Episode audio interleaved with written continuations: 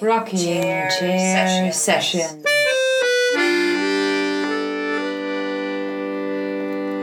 With Elisa Di Battista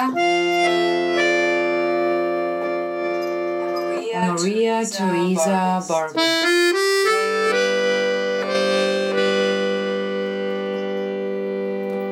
Hello, everyone. And welcome to RCS Rocking Chair Sessions, volume 129, with director and curator of the University of Miami Gallery, Milagro, aka Millie Cardozo. Welcome. Oh, thank you so much for having me. Thank you Thank for visiting you. us after a long day of work and taking the time in Miami traffic to come on over to visit us at the Big We're neighbors. You're nearby. That's right. Yeah, because like, the right Wynwood there Gallery's anyway. right there. I could walk to you. Oh, don't walk at night though.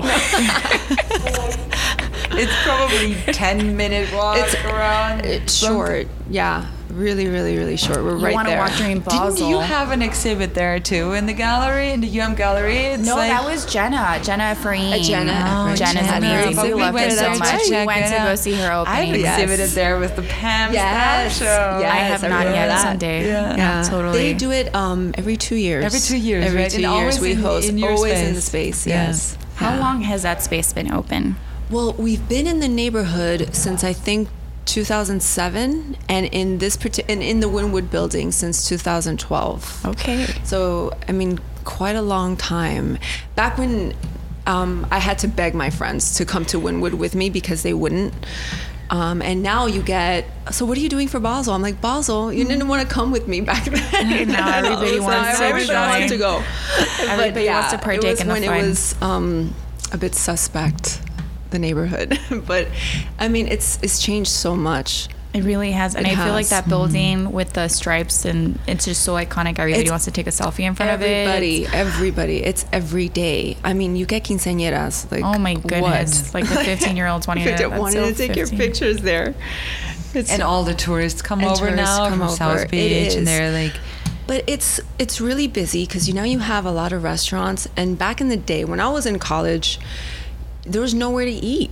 Like there's Yeah. no, I mean, you couldn't really stay there, and you couldn't really hang there. But now you eat, go to gallery, you could go shopping. It's it's it's really changed throughout the years completely. It's a total different experience. like, totally different. Totally different. phenomenal. From when you first started, um, let, let's I guess the beginning. When did you first start working at the UM Gallery? Well, back I first got there in June 2010, and then prior to that, I worked five years at PAM. Well, formerly MAM, the Miami Art Museum, and now it's PAM. Um, under Terry Riley, I think was he was the director at the time, and I left when I was research assistant and assisting in curatorial, and then I got the job at UM. But it all started just being at Barry because that's where I got, you know, my major and all that. And it was really, really fun. It just, art to me happened by accident completely. Um, in Barry, they make you take a theology class. So one of the lectures I remember was um, they were talking about the Annunciation and they showed uh, an image of the Annunciation by Fra Angelico, and I was totally entranced, completely. Like it was as close to as I'll ever come to having a Stendhal syndrome. So I had to. I'm like, I need to know everything that there is to know about this painting, and the lecturer she was very nice and she even gave me a pamphlet with some of his information and I decided right then and there I'm going to take every single art history class, art his, you know, that Barry has to offer, and I did, and I through that I managed to get an internship with Mickey Wolfson Oh, it's so great. at the Mitchell Wolfson Jr. Private Collection. Now it's called the Study Center. Back then it wasn't open to the public, and I mean, it was a blast working for Mickey because you're essentially working for a shopaholic, someone that just buys everything. I mean, it's you name it rare books, furniture, photography, paintings. And my role there was essentially um, doing condition reporting, photographing the collection. One day I walked in there and I saw a bed, and the preparator told me, Well, it's one of Hitler's beds. I'm like, Hitler's beds? Which is so funny because it looks so small. I'm like, Well, that's the perfect size bed for a tiny man. it was the creepiest looking thing ever. But I mean, just everything. And that, that got me really rolling into art. unexpected, the yeah. unexpected, and really loving objects and and and artwork itself. I'm just I have to be in this field. So then I just kept going and studying and you know, and I've always been curious to why art collectors collect certain work anyway. So I mean, it was really fun. It was really fun. It's three different things when you think about it. It's one, the historical value of the object that you're looking at, Right. right? The second of all, like, why are you actually deciding to exhibit that object? Like, for example, you mentioned Mickey would like to purchase different things. Some of them are oddities. Not everybody would think of even finding that particular item being as special or unique to even purchase it. Right. And then the last one is how and where do you exhibit and how do you showcase that artwork? So I think Right. all those things come together into play with what you do as your role as a director and curator. Well, it was um, my first time curating anything because part of the assignment was to curate an exhibition because he had a, a small space within the warehouse. It's actually a building in downtown. Oh, neat. And you had to curate a show, a small show, with some of his pieces, and I did. And I actually created a catalog for it, and he oh, has Oh, it in wonderful. the collection, which Oh, is amazing. excellent. But this is back in, I graduated in 05, so it happened probably in 03. I mean, it was amazing. It was a really, really cool experience. What was the name of the exhibition? How did Oh my gosh, Brandstatter, Pole, and Cornelius. There was some painters that he had in the collection, and I love painting. You know, I I love abstract painters. Like I love Stanley Whitney. I think his colors are just bold and vibrant and just a joy to look at. I like Federico Herrero because he's you know really really fun and and his work is just so colorful. And Carmen Herrera is my fa- I love her. Mm-hmm. I think every young artist needs to see the 100 year show, the documentary. Yeah. Every artist should have that same insatiable drive. It's it's crazy. I mean, she sold her first piece at 81. Mm-hmm. Just decades of not being appreciated, and it's just like Not it's, it's giving a- up. Not, not giving up. You have to stay. The you know, fire. Yeah. yeah, you have to keep that fire and stay curious.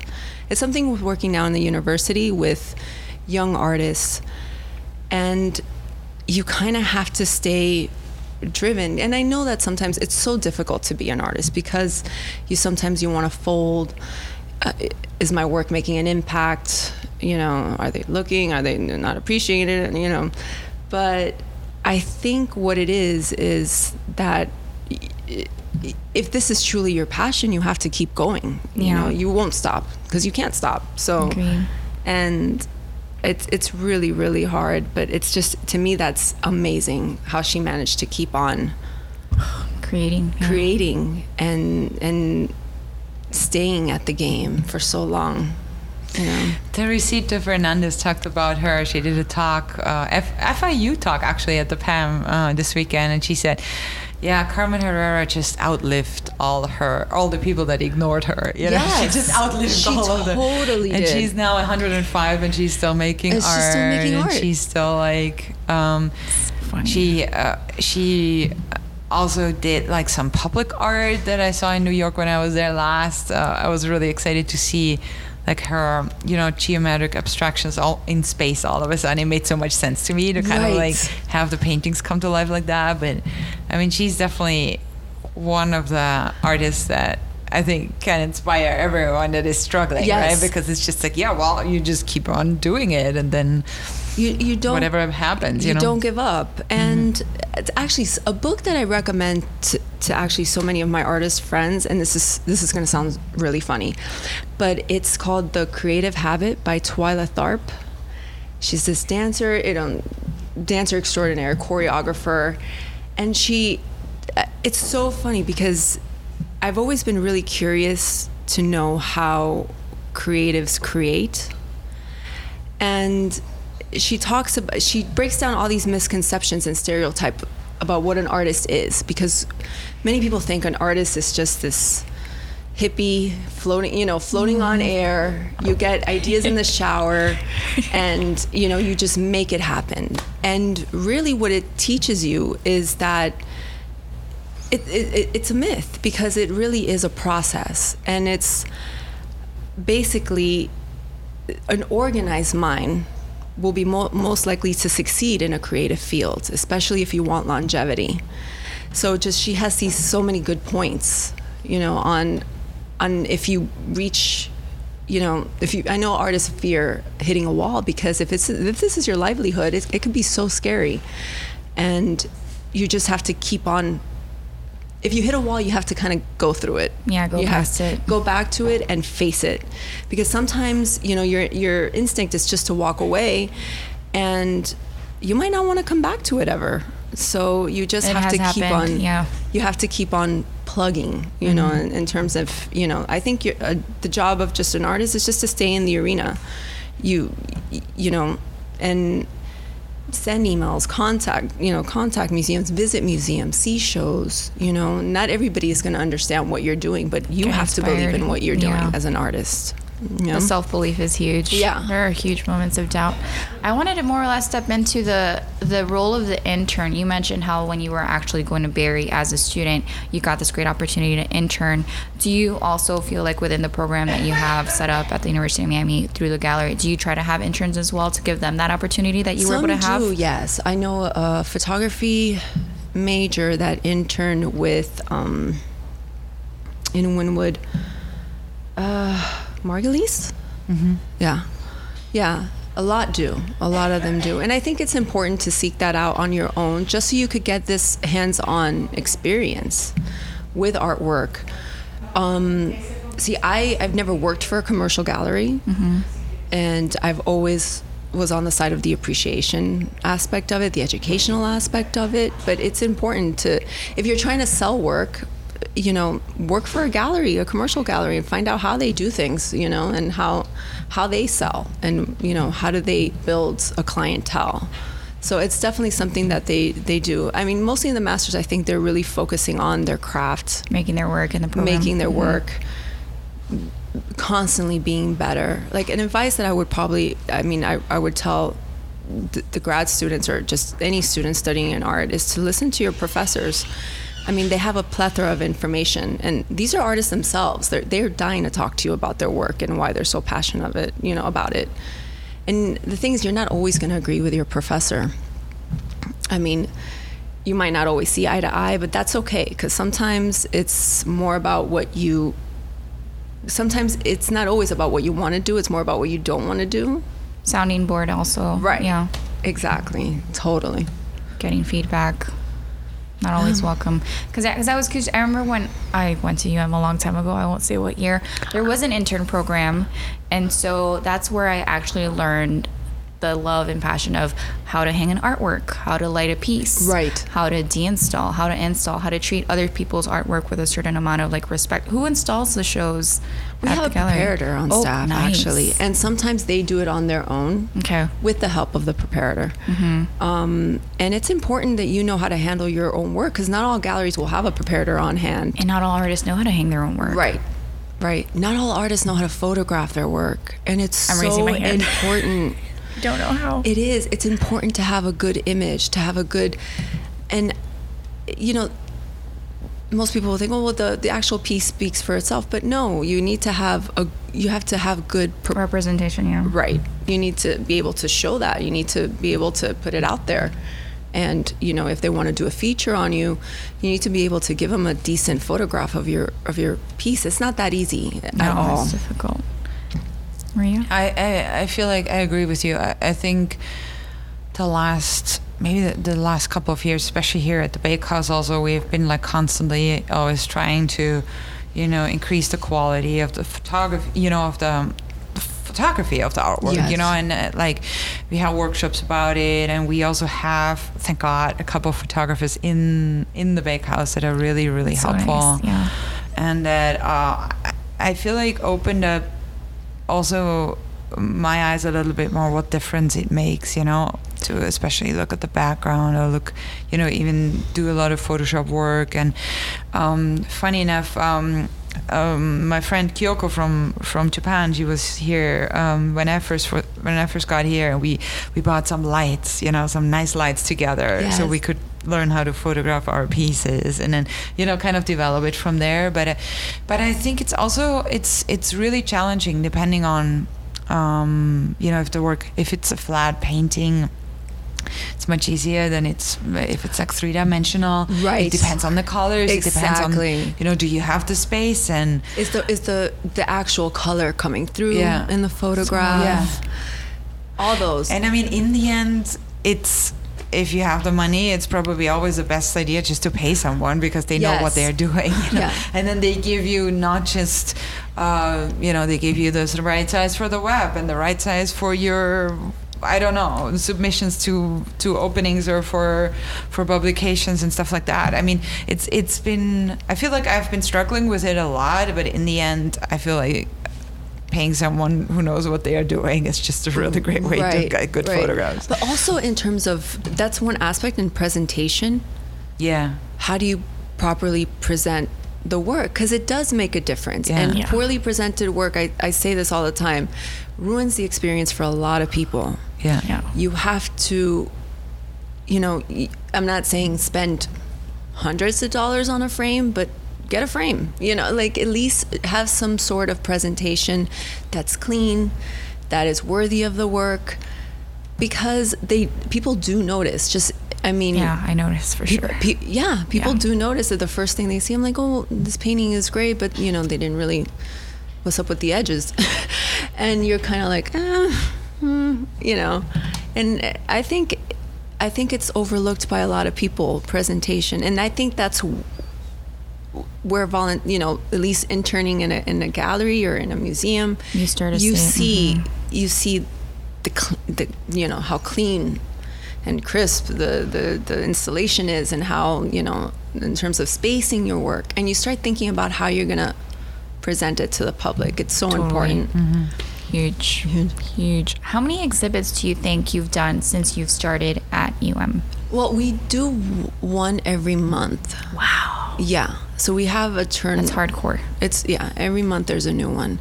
And if not, we'll just it'll maybe it it'll run for 2 months.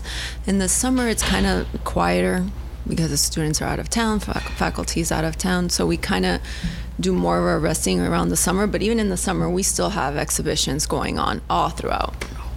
And those are all exhibitions that are from the graduate students or undergrad It's as a- well? Well, it's a little bit of everything. So the space itself is open to current students, alumni, faculty. So you just submit a proposal and you That's gotta do it. That's so yeah, neat. it's alumni. It could be a, it could be anything. I mean, and it's funny because even in PAM, we had so many of our alumni work at PAM. Wow. So it's Like you know, it it just it works it works out that that way. So in the spring it's mostly graduate students. They have their thesis show in the space. Mm-hmm. So they each get a month. cool. So it will probably be taken. So we try to book a year in advance, That makes sense. you know, give or take. I'm gonna have that set up. Uh, it's been it's one after another. Scheduling is huge. Scheduling We schedule in advance too. We're booked till. January of next year. and the Lowe. Oh, they do such great things too. oh, the Lowe. We love Jill Deupi. Yeah, yeah, she's great. And She's the, awesome. I mean, the show that they have there now is amazing. Is it the Carlos Estevez show? I haven't seen it yet. I really want to go and see it. I fell in love with the one um, Marcelo Bonevardi. Oh my gosh, that was so. That show was on flame. It was so good. It was so good, and they they're doing a, a lot of interesting programming now. And it has changed since like the year you mentioned that you started, like the 2010. Two thou- yes, it has so changed. since She's absolutely. been there. She's turned over the place like immensely. It's it, yeah, it's and she's having a yeah. lot It of went from being turnover. dormant to like really awaken the space. Mm-hmm. Absolutely, Really lovely. absolutely, and mm-hmm. she's very nice. Oh, Yeah. super. nice. Yes. Um, how do you um, kind of put like what is your role in like putting the shows together and and kind of like how do you support the students and what do you also think is uh, like the common problems with like you know um, Well, Yeah, like things what- that I mean, I mean things that you feel like artists really have to learn, or that you feel like that's kind of being challenging. organized. In all honesty, yeah. Like like I was telling you about having the organized mind and having good habits in place. I mean, it's so important to be organized and, and be on time because I mean we're you know, we're very flexible, but not all our galleries are. And I mean, once you hit in terms of the real world it's a totally different experience mm-hmm. completely different mm-hmm. so i mean any type of any way that you could be more organized and be more prepared is, is perfect but i mean our students they're, they're very talented each each of them and it's just we have so many different areas to work with so there's sculpture there's ceramic photography graphic design painting just drawing everything it's it's all mediums that you can think of so it's it's different for everybody. Mm-hmm. But um, so far it's been it's been it's been okay. I mean, there's always some bumps here and there, but it's it's mostly okay. I'm also curious to know, like, I feel like sometimes when you are a beginner, um, like in undergrad like you're not really you have a vision like you want your work to look good but you don't really know how you want that to come across. So sometimes you give them advice of like different options that they have like pedestal versus closer to the floor being yes. taped off versus on the wall. Like i feel like that's something they might come into. Yes, Can you talk about that absolutely. Um, well it's a little bit of everything because uh, it's also what what can be done in a space because you have to think consider your surroundings and what is possible in the space. I mean, can you hang on the ceiling? Can you not? And it's always I kind of take things as they come in mm-hmm. terms of what they're presenting at the moment. Mm-hmm. So it it really just all depends on what they're working on and uh, how much you know how the sizing whether it's a it, it's a safety issue i mean all of that comes into play. So and also you want to make sure that there's plenty of room for people to come around you don't want people to bump in the work. Like it's just um and anything can happen though I mean, I accidentally dropped a ceramic piece myself. No. Oh, oh my gosh, it was awful. You know her, Alex. Oh my goodness. yeah. So I mean, we're fine, but um, she's so sweet though. She was probably. Cool I love her. I love her work. She's so talented. She's absolutely. T- I actually have one of her pieces, but oh, that's great. it could happen. It could. I mean, accidents do happen, and sometimes you kind of have to expect the unexpected. The unexpected. You're gonna have to expect somebody coming in and, and bumping your piece, you know, or a- anything could go wrong. You so prepared. you kind of have to mm-hmm. be prepared and know that um, things will happen. Accidents will happen in any space. It happens in the best of them. It happens in museums, and you just kind of have to take all type of safety precautions in terms. You know, no one's perfect things can happen. You have to make sure that your piece is really, really well made too, and in in all aspects, feel, packaging yeah. also. I mean, that's it. Creating and shipping. That's an yes, art form. Huge. It's huge. Yeah. So I mean, there's a lot to consider. I mean, being an artist is so difficult. Yeah, but I can imagine you unpackaging these things and then having put, to put them together. Which are your favorite exhibits to like um, select or, or curate the pieces or where they go? Or do you allow the artist, if they envision where they want things to go, do you guys have a conversation or do you just like well, basically, I, I mean, I ask them in terms of how they want the visitor to experience the piece. Mm-hmm. Um, I handle placement in terms of location, but I mean, if they have a strong feeling that it okay it needs to go by a window, then then we talk about it. Then that's kind of how it goes, you know, and. It, it, it could it varies every show. I mean, it's honestly I never know what to expect. Are the BFA shows still housed in the? The B, we do those space? on campus. Okay, I yeah. was about to say we do those on campus, and then the MFA thesis show are in um, Wynwood. Wynwood. When these, these are all solo shows, right? Yes. The, the, yes. That's, but the BFA uh, show is a group show. Mm-hmm. Yes. Yes. So yes. how many students are more or less in a BFA show? Well, okay, on average, I think we've had from seven to just one. Wow. This semester we just have one. It's amazing. But it's so fun. It varies per semester. I mean, I think the average would be six. Some, I mean, we've had eight. We've had three. It just all depends on whether it's fall or um, you graduate in the fall or graduate in the spring. Yeah, it all it's depends. better to graduate in the fall for those of you out there. Yeah, it is. Mine only had two people. It's easier in the fall. It's easier in the fall. Did yeah. you have a lot of people? It was just two people. Just two. Yeah. Okay and I really I don't know where where is it that the show takes place specifically on campus? Um, it used to years ago take place in the Cass Gallery. That's where so it was. They've clo- yeah. Yes, they've closed the space, and oh, now it's on. Yeah, it, it sucks. so now it's on um, the Rainbow Building. Okay, Do you great. remember that? I've never. What was your major? Um, graphic design. Graphic design. Yeah.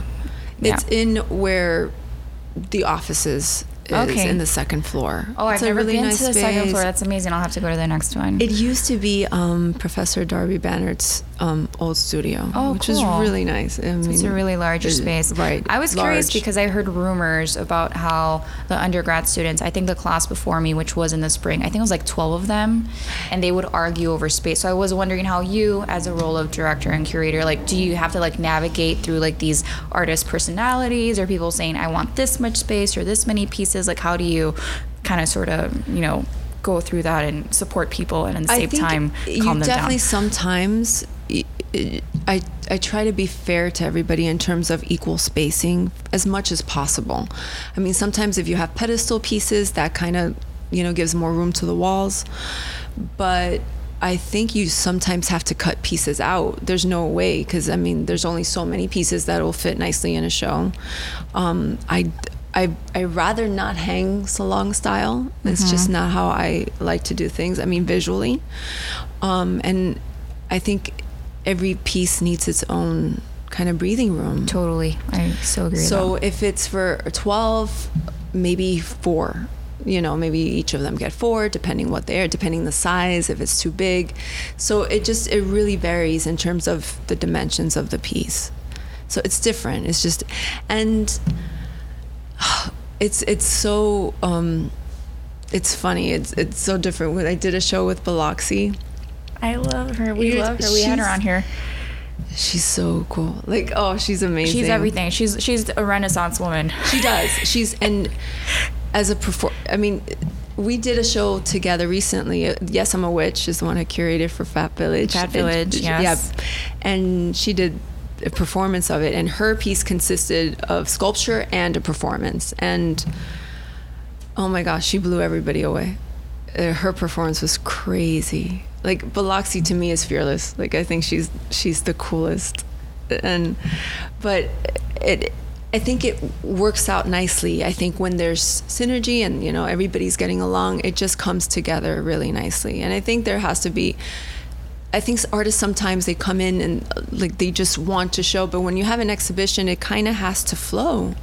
There Yeah. needs to be Cohesion. yeah. yeah. Even if it's different and entities. even and some yeah. of that consists of compromise so you have Totally. to you know sometimes you kind of have to compromise and and work it out but but it works out so it's we've never really had a problem which is really good You mentioned um, the witch exhibit. Can you discuss like the projects outside of UM that you've had the chance to dabble in and that you're excited about? well um so the last one i did was um, at Fat Village is Yes, I'm a Witch. I really, really have in mind to do a photography exhibition. I might partner with Leia again on another show. Leia Brown, she's the director um, for Fat Village and the Park Gallery. Exciting. She's just amazing. And um, those I do uh, on my own, and I, d- I don't curate often in terms of when it comes ideas for me i just i keep it one one a year because it is so stressful and it's a lot because i Time have a day job you Yeah, know totally. and then this is something that i do just as a creative outlet so um, I've done a few of those, and I worked with Biloxi actually twice. Yeah, then she's. It's so funny how I got to work with her. I don't think she remembers this, but I saw when I was in school, when I was in Barry, I actually went to see one of her performances. I think she was a student at the time, and it was a mind blowing performance. And I think with when it comes to performance artists, to me, a good performance artist is one that doesn't perform for you. That a good performance artist will invite you into their worlds, and you'll experience what they're going through. And if it pleases you, fine. But if not, no. And that's to me, she just blew my mind. And then resonated. I, Mhm. years later, I saw her in an art fair, and I approached her, and I pretty much begged her to be in my show. I think I offered her my you fangirled I, her. fi- I totally stalked her. That's like I think she doesn't even remember this, but I'm like I think I, I told her I'll give you a lap dance if you be in my exhibition. You know, I'm firstborn child, whatever. and she's like, of course, I'll do it. And she, the first show was um, Rip It or Shreds. In Fat Village, and she did an amazing performance. I really thought that she was gonna faint or something. I mean, that's heart and soul. Like part of me was like, do I go in and stop her from from continuing? but, and knowing Biloxi, she'd like kill me if I interrupted her in any way. But Wholeheartedly, she just does everything so passionately. yeah, yeah, and it's so funny. Then and that's the best part of curating, is meeting different artists and seeing different personalities and really getting to know these creative, wonderful people who you know become your friends, and it's amazing. Just you know, I think that part is really wonderful. Yeah, it's really rewarding, Yeah. Maria. I, re- I remember one of Palax's performances too, also in Fat Village. Yeah. Um, and yeah, then she's she's a won- we interviewed her. Yeah, She- totally. we interviewed her a while back, but yeah, she's a wonderful performer. I agree.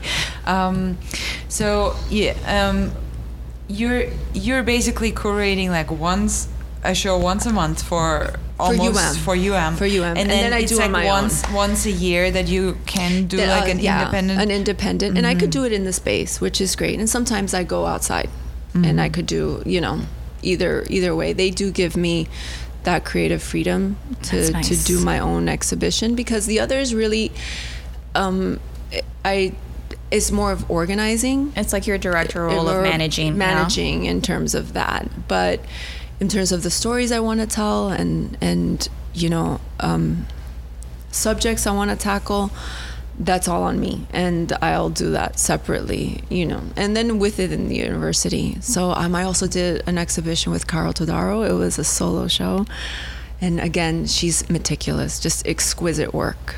I mean solid bookmaker um, just beautiful, beautiful, pristine work, and it was amazing. And that's another person that I totally fangirled for. so I've been really lucky that I've gotten to work with really a lot of talented ladies. Yeah. What are the like when when you're doing your your you know your independent curating? What are the themes or the you know that that you kind of like to tackle with your exhibitions or or also kind of like how do you come up with a with a theme for an exhibition? Is it more like you you see an artist and you're kind of building you know an exhibition around that artist or is it like you come up with like a topic or a theme or how do Um, I you think go the, about the, that? the the storytelling comes 1st I Mm-hmm. I definitely for Yes I'm a Witch. Um, it was around the time with the election, and um, and the current president that we have, and that that was a big, big. Um, force and i really I mean, it's it's no it's no secret how even nowadays women are still treated unfairly, and it's infuriating. You know, we don't even have control of our own bodies sometimes. It's just it's nuts. And in that show, it it was really about tackling the patriarchy, and I really that's a, definitely a story that I wanted to tell and dealt with um, an aspect in terms of modern times and also revisiting revisiting the history of um, witch hunts and the you know the different Persecution, the yeah. of, of women just because they didn't fit societal norms you know and there was um, I had so many ins- so many ladies inspiring me at that time. One was Sinead O'Connor and um, Yoko Ono. I mean, just a few, just to name a few of you know, because it's named after um, her song. Yes, I'm a witch. And music also inspires me a lot. Usually, many of my shows are titled with song titles. I don't know. I, I just the way I see it is I really want to tell a story, and I and I pick the artists that usually tell the same similar story, and it works out. So um, it it it's different. It's it's different for me every every single time.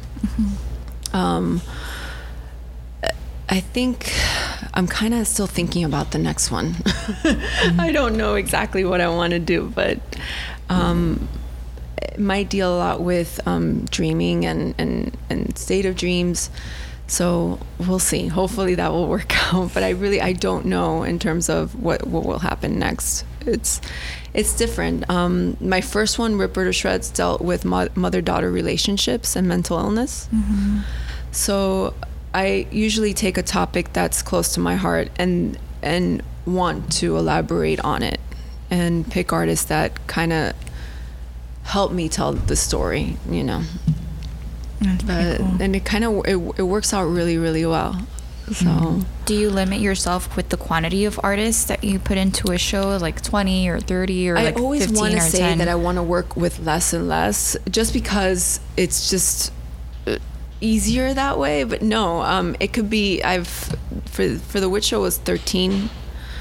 13 such a good number. It's a total number for a coven. Yeah. so Had to be. 13. had to be 13. Oh, I, no, I had 14, but someone okay. dropped out. that was the 13 was an accident.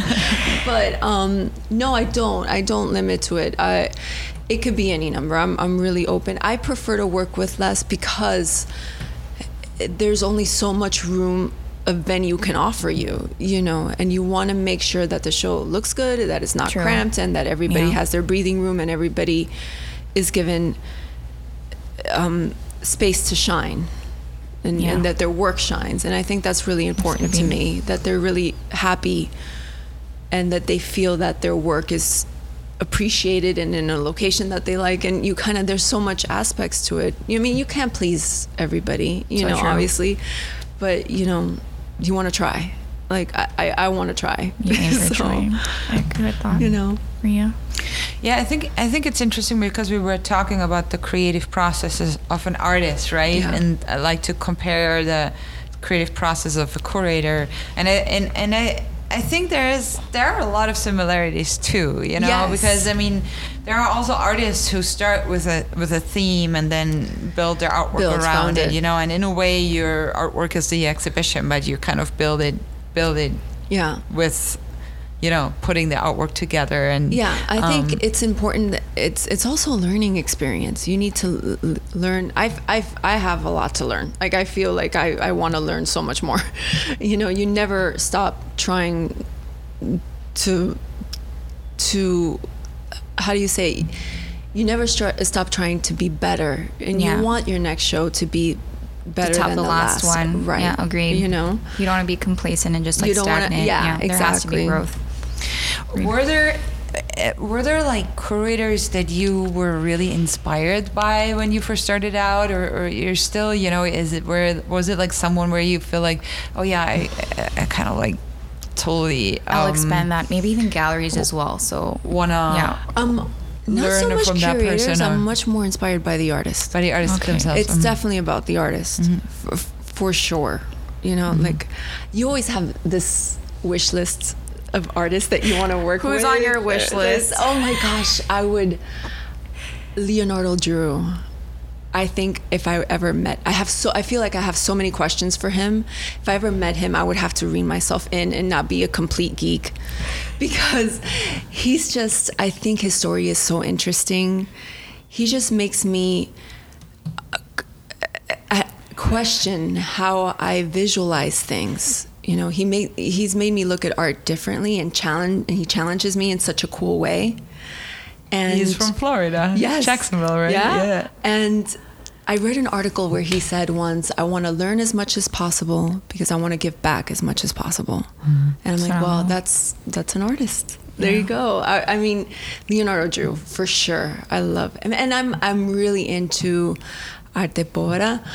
I I think I can't imagine what an exciting time it would have been like to be around in the late 60s with Pistoletto ro- ro- rolling this giant newspaper ball down the streets of Turin and having everybody look and say, What the hell is this? you know? Yeah. And I love that era in art.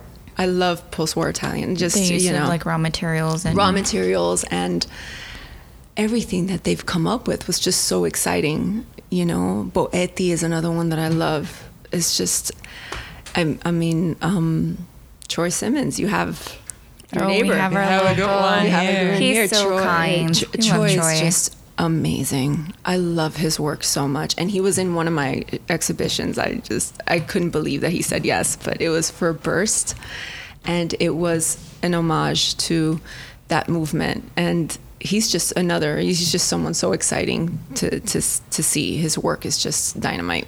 Totally. Yeah. His attitude is dynamite, and so is his hairstyle. Yeah. and his style we Talked a lot about his hair. Yeah. Yeah. He's so cool. It's so funny. Mm. Um, I wanted to ask, where do you want to push the gallery from when you first started? Like, how, how, how far do you feel you've come, and where do you want to push it towards the future? I think it's it's gotten it's since I've been there it's just it's just been better. It's more and more professional level work. The work has been amazing. It's it's come so long. It's come a long way. And we have amazing students. I think that's that's amazing. I mean, I think I would definitely into the area of performance art host a, a type of series where we could have a, per, a new performance artist every month would be wonderful. Be. I think Mhm. that's the one thing I wish we had more of is sometimes we do. I mean, I'm not saying that we don't have it at all, but definitely in terms of performance, I think that's that's wonderful if we could move to that direction. But we we're really lucky. We have great students. And space. The space is phenomenal for The those of you that haven't great. been in to that space. You have to check the UM Gallery. Where is it located specifically in the Wynwood? It's inside Wynwood Building. We're Suite Four. yes. And The walls I mean, gorgeous. It's just it, it's it's a really really nice space, and it's inviting in a way. There's parking, Yes. clean bathrooms. Yeah, the older space was kind of spooky. If anybody remembers It was okay. back. So you, yeah, you remember the old Oh, space? yeah, that was scary. Yeah. yeah, it was scary times back then. There was like a shootout in the corner. But I mean, that's just a given, and I think that space was wonderful too. It was just completely different. It was, it was definitely a project space. yeah, it was totally project space. Where this is, to me, this is much more a Such gallery. professional gallery. Right. Yeah. very different and the way we treat it is very different yeah absolutely Where do you see yourself going from, you know, you're kind of looking into the future where where would be like uh, Oh my gosh. would it be like more I don't know, opening up your own gallery or going to a museum or where do you see yourself? i mean i do love i loved my time at the museum i think it was really great i mean dreamwise a, a show that i would love to curate is a retrospect on Ángel Acosta León who's a cuban abstract painter um, i happened like just I was in Cuba and I was in the National Museum in Cuba and I saw one of his paintings and fell completely in love. And I thought, one day I'm going to own one of his pieces. So I come to my, I mean, I go back home and I start researching him, and he died very young. So he died in 1964, and he was only 34 years old. Wow. So there's some speculation around his death because apparently he, he was lost at sea or he died at sea. And just out of coincidence, I was just researching him, and there happened to be one of his pieces on an online auction for his work. And the dealer was in Miami. Oh my god. So I call up the dealer and um, I'm like, hi, I, I introduce myself. I'm like, I know you have an Ángel Acosta León. Um, may I see it? And we schedule an appointment. I went over there, I saw it, and I immediately, you know, I love his work so much. So I was like, the energy was buzzing off of this piece. I said, I'm not leaving here without this piece. It's mine. So I I was able to buy it. So That's it was kind of like amazing. So I did some more research in terms of um, who he was as an artist. Unfortunately, there's not that many works because he died so young. So if there's something I could do in terms of future, I would love to curate each collector and be fi- like, hey. There's some pieces. Cernuda has a few of his drawings, and I know Nader has some of his paintings, but they're they're really hard to come by. And um,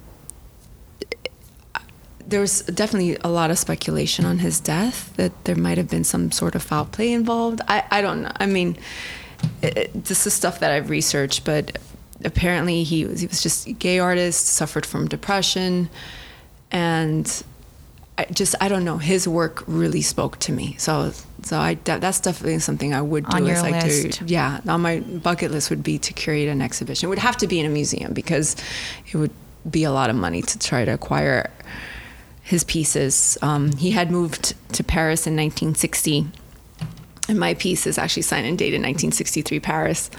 So um, he did a lot of his work there, and a lot of his pieces remained. And on apparently, when he went back to Cuba, some of his work is still in Cuba. So between Paris and Cuba yeah, and so it, it would be trying to acquire all his pieces. I would love to do that. That's no, definitely the insurance on it. I think Yeah. um, talking to a lot of the museum directors, you realize how there's so many hands involved in trying to bring these pieces um, to a specific show, and sometimes you do want a piece to come to the show, but either it's out on loan, or it's not available, or it's too expensive to even ship, and then you can't afford shipping- it. So Mm-hmm. yeah, from different countries, yeah. it's a nightmare sometimes. Yeah. It's just so hard to do.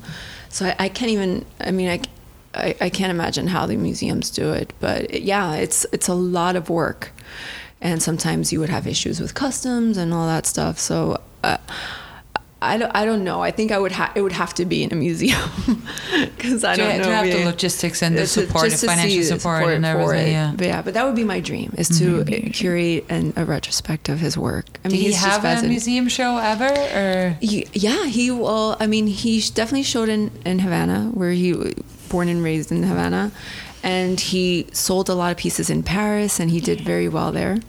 So um, apparently, in he was awarded a, a travel grant um, f- for the um, the National Institute of Tourism in Cuba, and he got to move there and do more work there. Apparently, there, the speculation on surrounding his death was that he was on from he had gone to an anti-communist protest in Paris, and he had been photographed. And at that time, it apparently it went word got to to home, and and he he found out while he was traveling back, saying once we're dock, you might get arrested. This is from an article. I'm not 100% sure. I mean, there's, I mean, I don't know how accurate it is. if there's anybody out there who knows, Who knows? Millie. Please let, yeah, let us know. but apparently they, they, they told him, no, you're going to be arrested when, when we dock. And he committed suicide. So that's It was so, I mean, really, really sad and heartbreaking. And then there's other articles that I read that he, he might have had syphilis. So it's, I mean, it's a short life, and but interesting life. Oh, you kind know, of like Caravaggio. Like you don't know who took him out. Was it the church? You was it know- people that were upset because he had an. STD? Was I it like it's like mysterious? being but in jail back then. I mean, that's a fate worse than death in that time. So yeah, I had a teacher who was from Cuba and she was jailed in prison and yeah, fed her it's like it's n- no not joke. even food. It was like mm-hmm. spaghetti with worms and all kinds of oh my gosh, meals. there's no, it's no joke, no joke. And but I just really, really fell in love with his work, and he paints a lot of um, mechanical forms, cafeteras, you know, like coffee pots. Oh.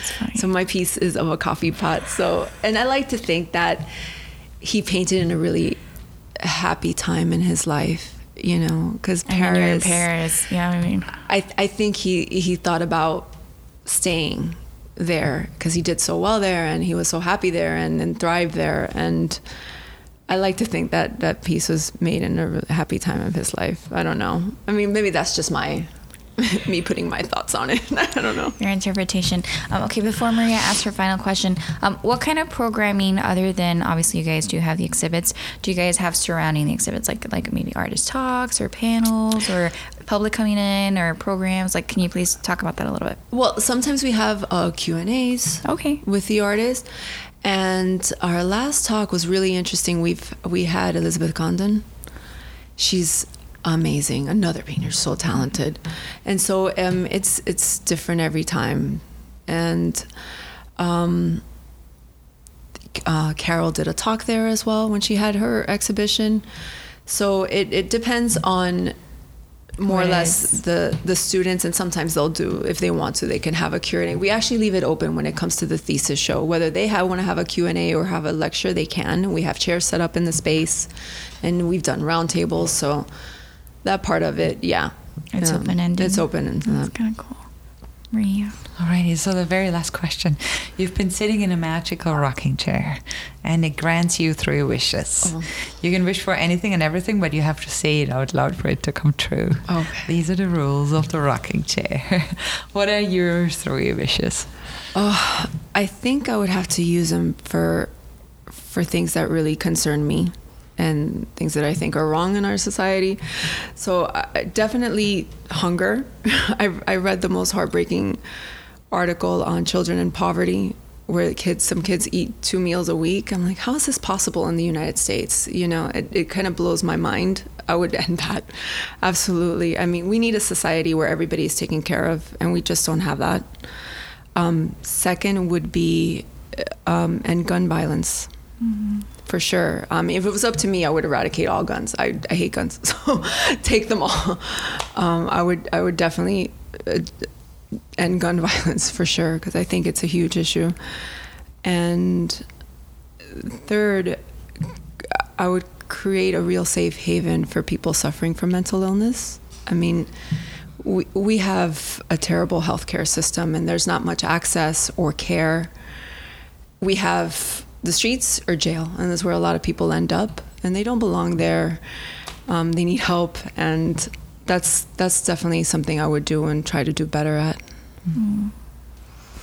Thank you for sitting with us, Millie. Thank you so much for having me. This is awesome. Thank you. And we Thank will be you for connecting sitting with us, and I really hope that show is gonna come together. I hope now so. we're gonna That's, That's see, our put it out there in the wish, universe, that's our wish. please. Um, and for our listeners who are interested in finding out on different programming and stuff for the University of Miami Gallery, um, where Millie is the director and curator, we will be linking um, her information to our website so you could check it out. And um, thank you for sticking around. Thank you, Millie, for visiting. And um, Maria Teresa and I, the announcement, shall we? November twenty first. Yes, we are is Give. Miami Day, and we are participating uh, with Rocking Chair Sessions. So uh, you have to wait until November 21st, but then there will be a donate button next to our name. And um, We will be handing out swag. We have totes and cups for those of you that have the chance to donate. Y'all know we don't like to ask for money. This is actually really embarrassing for us. But we just want the SoundCloud and the website to survive on its own for 2020. And that's what our goal is. Very, you know, humble, but we appreciate you and we're thankful. And sorry, Millie, that we kind of sort of broadcasted that during your session. No, it's so important. You need support. We Absolutely. need the support. Um, buttons for a dollar. You just holler, let us know. Um, and we'll see y'all next week. we'll be back with 130. 130. Insane. Thank you so much, Millie. Thanks. you. Bye. Bye, everyone.